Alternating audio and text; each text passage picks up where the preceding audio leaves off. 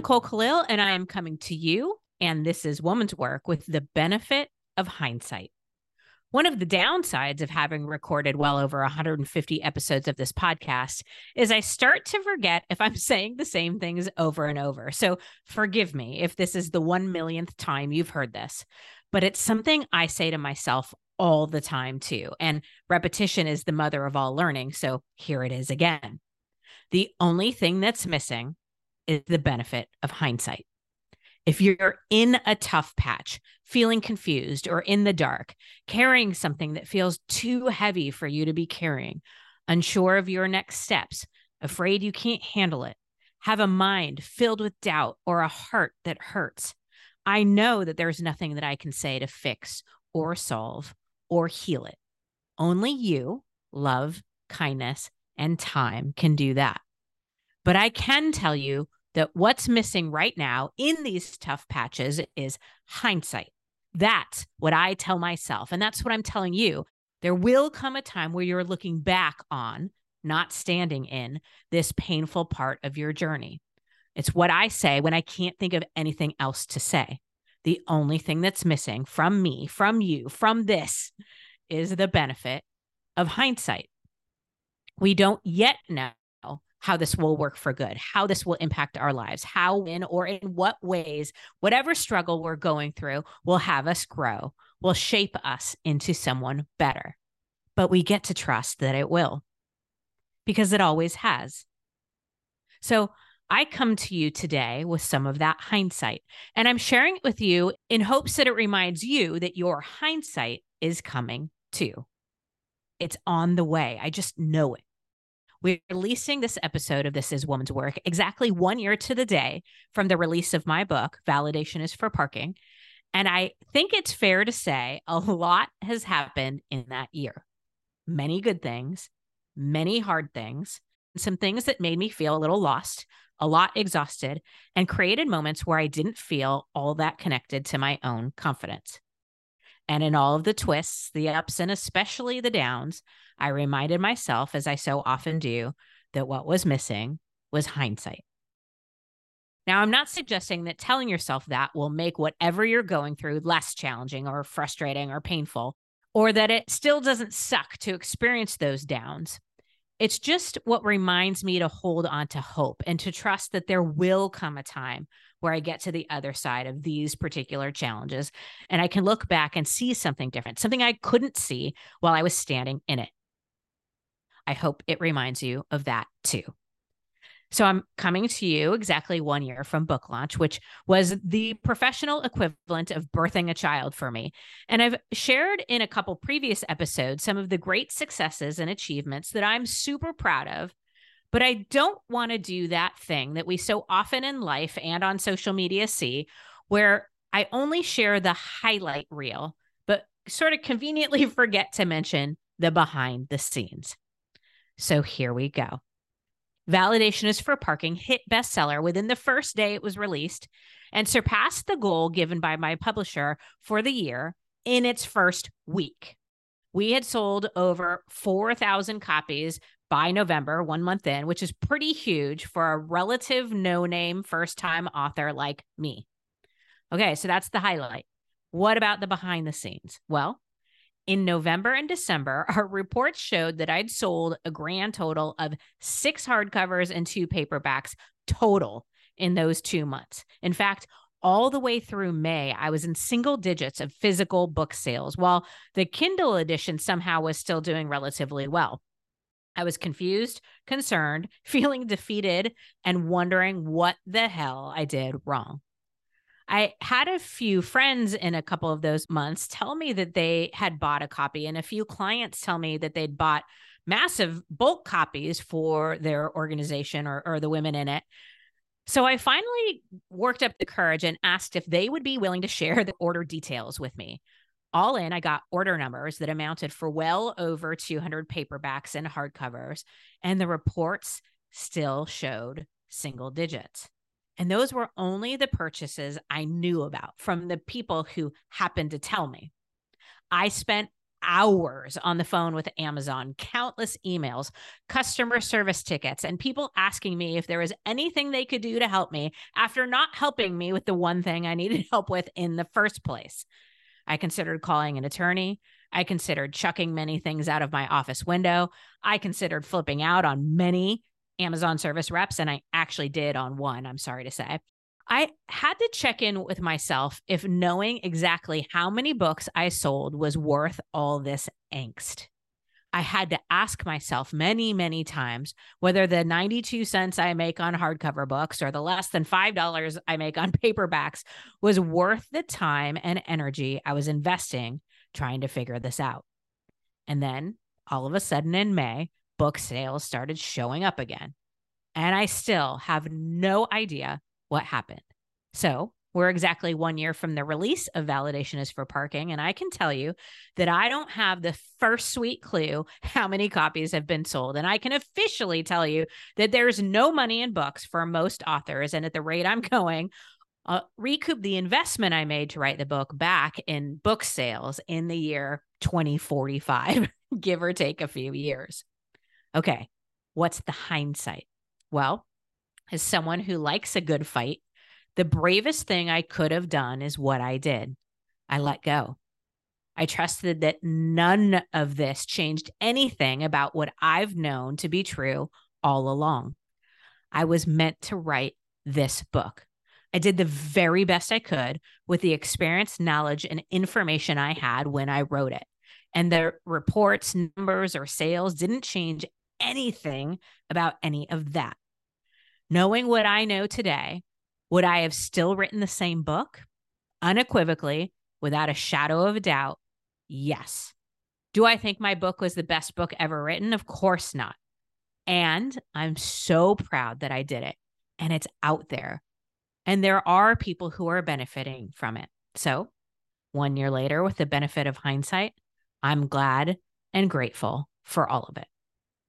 Another highlight reel? Well, I was invited to be a guest on almost 60 podcasts over the last year, most of them in the top 5% of all podcasts globally, and a few of them in the top 0.01%. We're talking millions and millions of listeners getting to hear my voice. Pretty cool highlight reel, right? Well, let me tell you about the behind the scenes. I burnt out and I took four months off from talking about the book to anyone because I wasn't really all that sure I cared anymore. I have a few podcast episodes where I was a guest on that are out there that I know were not my best. And one of them, by the way, is in the top 0.01% of all podcasts, which still makes me cringe a little bit.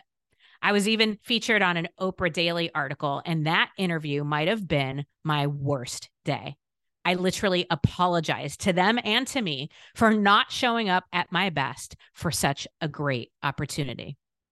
Okay, so where's the hindsight? Well, the universe reminded me again that boundaries are the ultimate form of self care, and not everything needs to be done right now or all at once. I don't have to default to yes just because I'm excited about an opportunity. I can say, thank you. I'd love to, but could we do it in this way or at this time? By the way, I've started doing that. And guess what? I haven't lost a single opportunity. And the ones I have, I show up to better. And I'm human. I won't show up at my absolute best 100% of the time, and that's okay. The wheels didn't come off because a couple of not so epic podcast recordings, and I didn't get blacklisted by Oprah or anything like that. So at the end of the day, not as big of a deal as I was making it all up to be in my own mind. And I learned some things about how I want to prepare, the environment I get to create, and the boundaries I need to have in place for myself in order for me to show up at my best, which has been a great learning. And I'm still imperfect. Thank God for that because perfect is so very boring and frankly, super annoying and not at all as attractive as we've been led to believe to the people around you. Let me share another highlight reel. This podcast, This is Woman's Work, grew to a top 1.5% global podcast. And I've been asked to speak on some big stages and have been given some great opportunities. My coaching business is at capacity, all with very little effort and almost no outreach on my part in the last year. And the behind the scenes, I didn't know what I wanted to do or if I wanted to keep doing what I've been doing for the better part of the last year. It wasn't until a podcast recording in late April that I felt even a spark of interest. The hindsight, sometimes you need to be willing to burn it all to the ground to find the spark again. And the universe delivers, even when you're not really sure what it is that you're asking for. But sometimes it takes slowing down, getting really quiet, and listening really hard to notice it. My busyness often gets in the way of me hearing and listening to my inner knowing.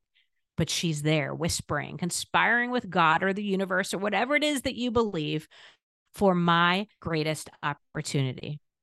I'm reminded that sometimes we need to get a little lost in order to be found.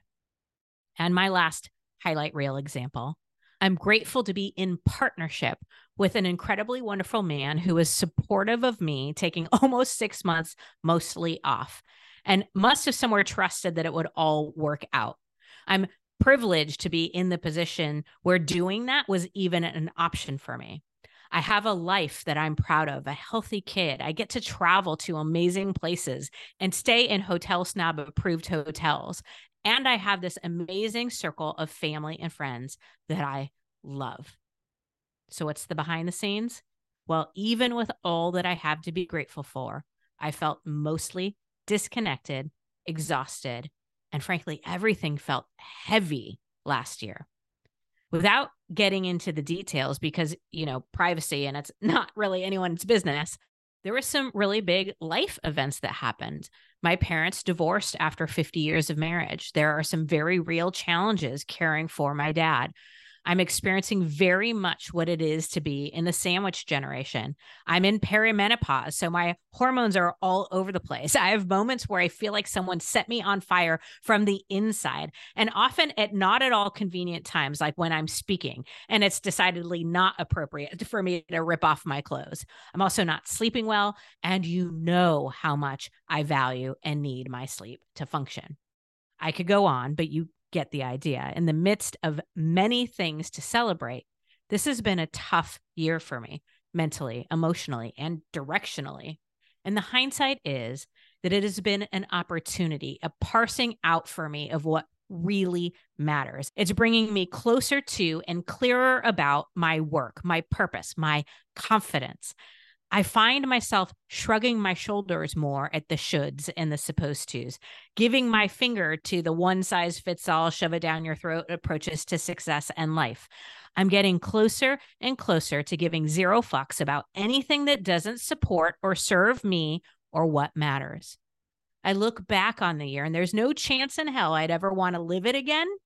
And I wouldn't change a thing. I can see how it all happened and is happening for me, not just to me. And it sucked. And there are things that still suck. And when I have the benefit of hindsight, I can see how it served me. And I choose to be grateful for all of it. So, those are some examples and some learnings. But what does this all mean for me? What has hindsight really done? What has it really changed? Well, I'd argue all the things I've already shared have been pretty big, impactful things for me. But let me share one way that this has and is continuing to make a difference. In 2022, my business had three primary focuses speaking, releasing my book, and coaching in that order.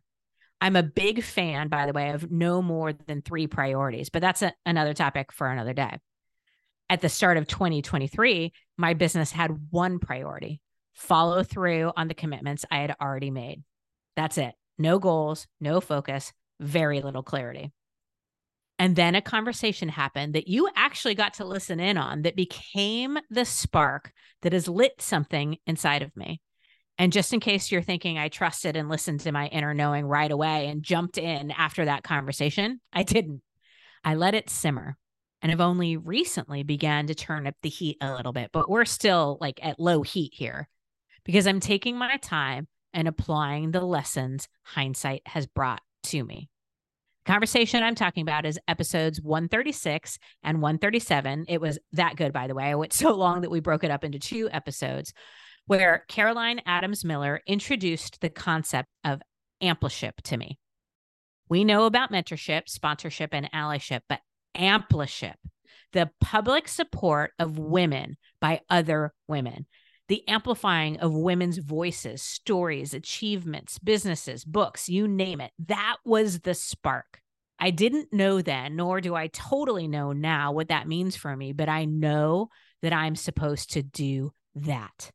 Women supporting women publicly. Sign me up for that.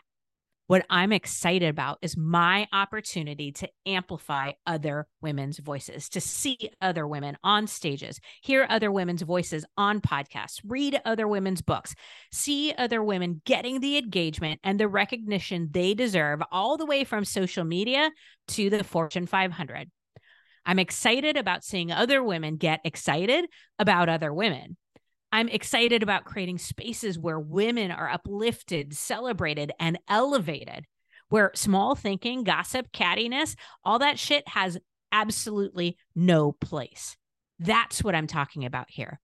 For the first time in my business, I'm not thinking like a business owner, not leading with goals, strategies, or outcomes in making my choices. I'm leading with ampliship. I'm listening to my heart and trusting that my mind will step in when it's needed. Because one of the other things hindsight has made clear for me is that I never wanted to be the face of anything. I'm not an influencer and I don't want to be one. I love the impact of a speaking engagement, for an example, but the introvert in me has to do a lot of work to get myself up on that stage. I love this podcast, but it was always meant to be about you and not me.